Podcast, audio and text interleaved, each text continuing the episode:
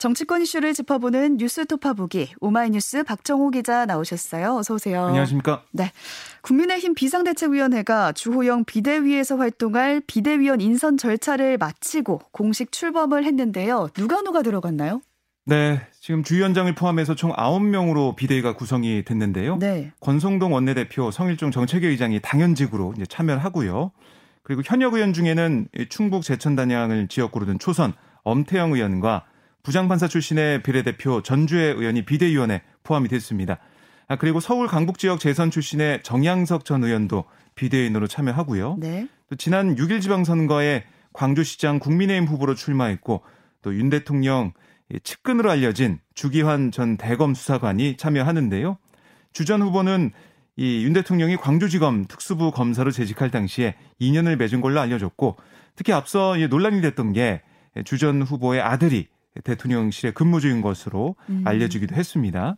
아, 또 이 국민의힘 전신인 새누리당 중앙청년위원회 부위원장을 지낸 최재민 강원도의회 의원, 또 장애를 극복하고 변호사가 된 이소희 세종시의회 의원이 1980년대생 청년 비대위원으로 포함이 됐습니다. 아, 이 가운데 이소희 의원 같은 경우는 윤석열 대선 캠프에서 청년 보좌역을 지냈고요. 네. 지역별로 보면 서울과 충청, 강원과 호남 출신 인사들이 고르게 선정이 됐고 원내외 구성 비율을 보면 총 9명 가운데 전현직 의원이 6명, 원외 인사 3명, 이렇게 구성이 됐습니다.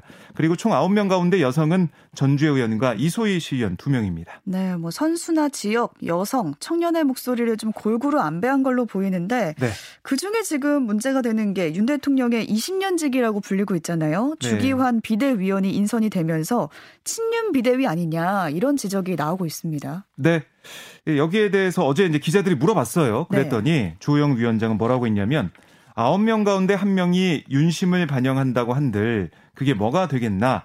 앞으로 얼마나 아, 중립적으로 공정하게 할지는 비대위 중요 결정이다 이런 걸 보면 알지 않겠냐 이렇게 말을 했고요. 아, 주기현 위원 아들 대통령실 사적 채용 논란에 대해서는 그 문제는 대통령실 쪽에서 해결하고 답변할 문제다. 음. 아, 나는 이 주기환 위원의 호남 대표성을 대단히 중시했다 이렇게 강조를 했습니다. 네. 또 당내 위기 상황을 증폭시킨 사건 내부 총질 문자가 노출된 그 사건을 두고 그 당사자인 권성동 원내대표가 책임을 져야 한다. 이런 의견들이 많았는데 네. 이번에 비대위에 이름을 올렸어요. 그렇습니다. 의원들이 권 원내대표를 재신임하기로 한 건가요? 네, 뭐 그렇게 됐는데요. 네. 당내 일각에서 어떤 얘기가 나왔었냐면 비상 상황 제공자가 비대위원으로 참여하는 것은 난센스다. 그러니까 권 원내대표의 책임론을 제기하는 그런 음. 비판 발언이 공개적으로 나왔었습니다. 네. 아, 그러자 권 원내대표가 어제 의총에서 자신에 대한 재신임을 직접 물은 건데요. 의총 참석자 가운데 에, 이 대다수가 아, 뭐 많은 사람들이 많은 의원들이 찬성을 했다라고 알려주고 있는데 음. 뭐 구체적인 표결 결과는 공개되지 않았습니다. 아, 이에 대해 권 원내대표는 지난 넉 달 동안 국민의힘 원내대표의 직무를 맡아왔고 미흡했던 부분이 있었음을 솔직히 인정한다라고 하면서 앞으로 더욱 신중하고 겸허한 자세로 원내대표직을 수행하겠다 이렇게 말을 했습니다. 네, 권 원내대표가 비대위에 이름을 올린 이 상황을 두고 이준석 전 대표는 아이러니하다 이렇게 비판을 네, 했어요. 강하게 비판하고 있는데요. 페이스북에 글을 올렸습니다. 그러니까 이 전 대표가 내부 총질 문자와 체리 따봉 받은 걸 노출시켜서 지지율 떨어지고 당의 비상 상황을 선언한 당대표 직무대행이 의총에서 재신임을 받는 아이러니다. 음. 도대체 어디가 비상이었고 어디가 문제였고 누가 책임을 진 거냐. 대통령과 원내대표가 만든 비상 상황에 대해서 당대표를 내치고 사퇴 종결이냐 이렇게 꼬집었어요. 그리고 이준석 전 대표의 해임을 반대하는 책임당원들의 집단 소송을 이끈 이 신인규 전 상근 부대변인도 페이스북을 통해서 뭐라고 했냐면 코미디 하세요. 도대체 뭐 하고 계세요?라고 음. 얘기하면서 이쯤 가면 수해 망언을 한 김성원 의원까지도 감싸 주시려나요? 단합된 모습 보기 좋네요. 라고 비꼬았습니다. 그러면서 그저 국민들 가슴에 첨부를 지를 뿐 국회의원들끼리는 매우 따뜻한 국민의힘의 현실이다. 매우 한심하다. 이렇게 비판했는데요. 이 또 당 안팎에서 나온 얘기는 비대위 구성을 보면 혁신은커녕 결국 윤핵관 비대위, 친윤 비대위가 됐다. 뭐 이런 싸늘한 반응도 나오고 있습니다. 네, 또 지금 비대위가 출범을 하긴 했지만 이준석 전 대표가 법원에 비대위 전환 효력전지 가처분 신청을 신청한 상태잖아요. 네. 그 결과에 따라서 그 존재 자체가 흔들릴 수도 있기 때문에 네. 좀 지켜봐야 될 것 같습니다. 그렇습니다. 또 오늘 법원 오늘 윤석열 대통령도 대통령실 인적 개편을 조만간 발표할 것 같다고요. 네, 윤 대통령은 어제 출근길 문답에서 인적 쇄신론에 대한 질문을 받고 뭐라고 했냐면 어떤 정치적인 그 득실을 따져서 할 문제는 아니라고 생각한다 라고 입장을 밝혔고 국민을 위한 쇄신으로 꼼꼼하게 실속 있게 내실 있게 변화를 줄 거다 이렇게 강조를 했는데요.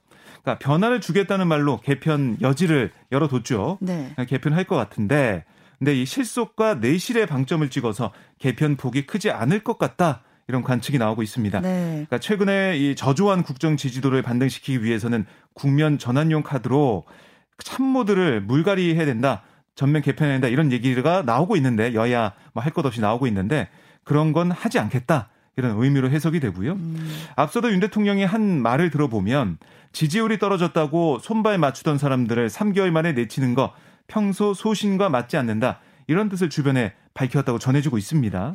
아, 그래서 뭐 김대기 비서실장과 김성한 국가안보실장, 이진복 정무수석, 뭐 김태호 안보실 1차장을 비롯한 이 일기 참모진의 뼈대는 거의 그대로 유지가 된다라고 음. 볼 수가 있겠고요. 네. 다만 홍보 라인은 일부 개편이 이뤄질 것으로 알려졌는데요.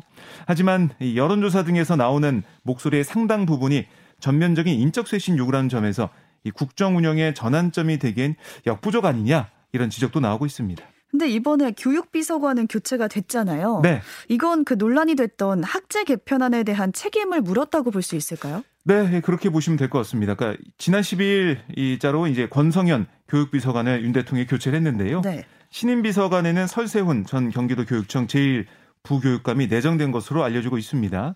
그러니까 결국 최근 교육부가 발표한 만 5세 취약 정책 추진을 놓고 혼선이 비전이에 대해서 그러니까 대통령실에서 책임진다 뭐 이런 차원으로 보이는데요.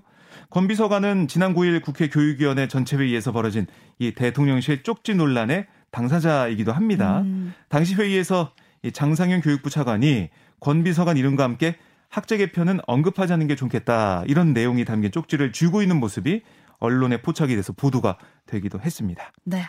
또 오늘 오전에 귀가 기울여질 행사도 있습니다. 윤 대통령이 취임 100일을 맞아서 첫 기자회견을 연다고요. 네.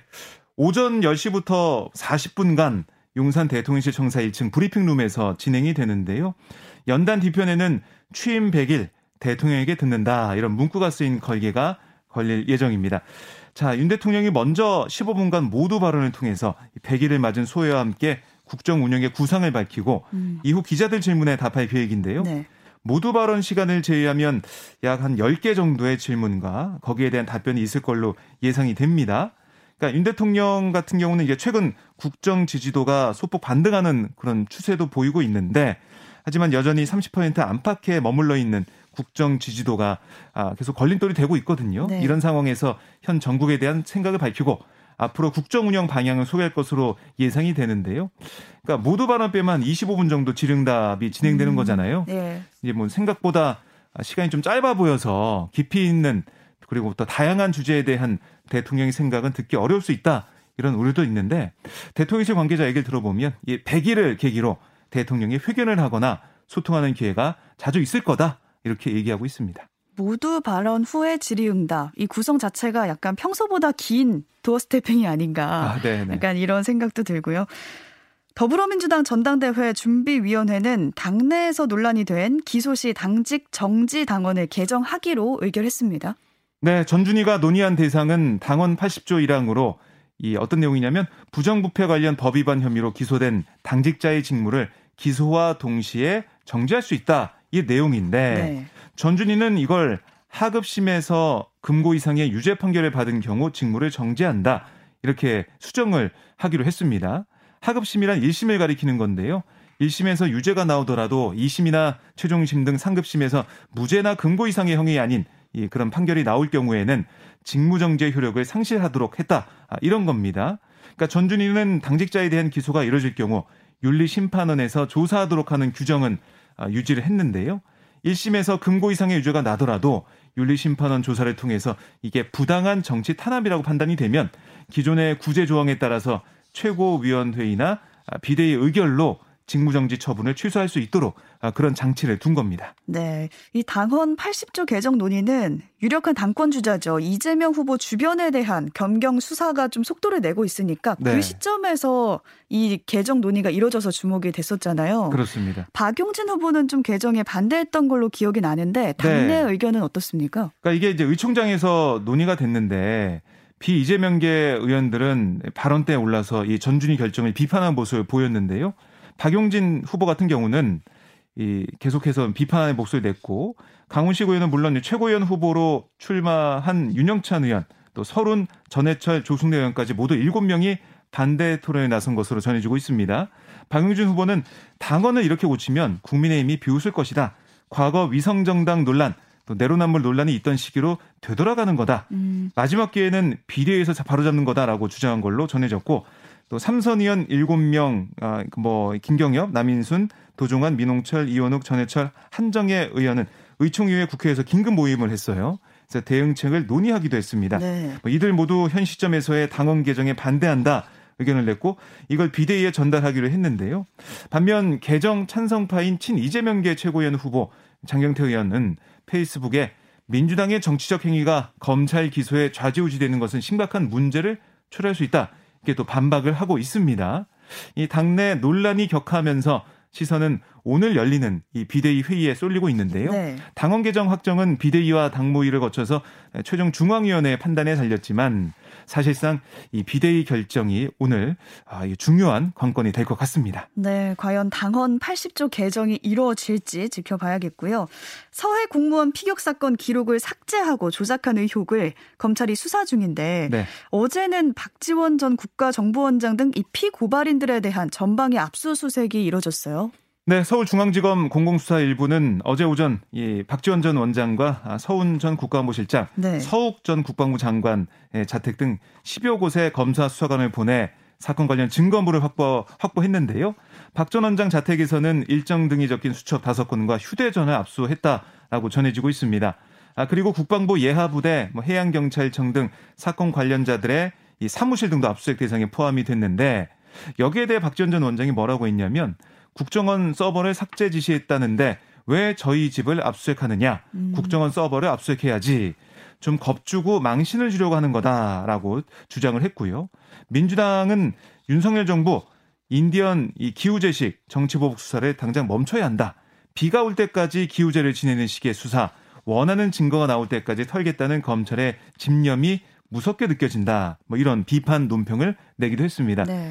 이제 검찰이 압수물 분석을 할 거예요. 분석한 다음에 박지원 전 원장을 비롯해서 뭐 서욱 전 장관이나 아, 서훈 전 실장 예, 불러서 조사할 텐데요. 이게 좀 어떻게 뭐 진행이 되느냐 수사 결과나 음. 아니면 기소 여부 여기에 따라서 앞으로도 전국이 요동칠 걸로 예상이 됩니다. 네, 뭔가 유의미한 단서를 발견해서 압수수색에 나선 건지 아니면 정말 망신 주기를 위한 압수수색인 건지 수사 결과를 좀 기다려 봐야겠습니다. 오마이뉴스 박정호 기자와 함께했습니다. 고맙습니다. 고맙습니다.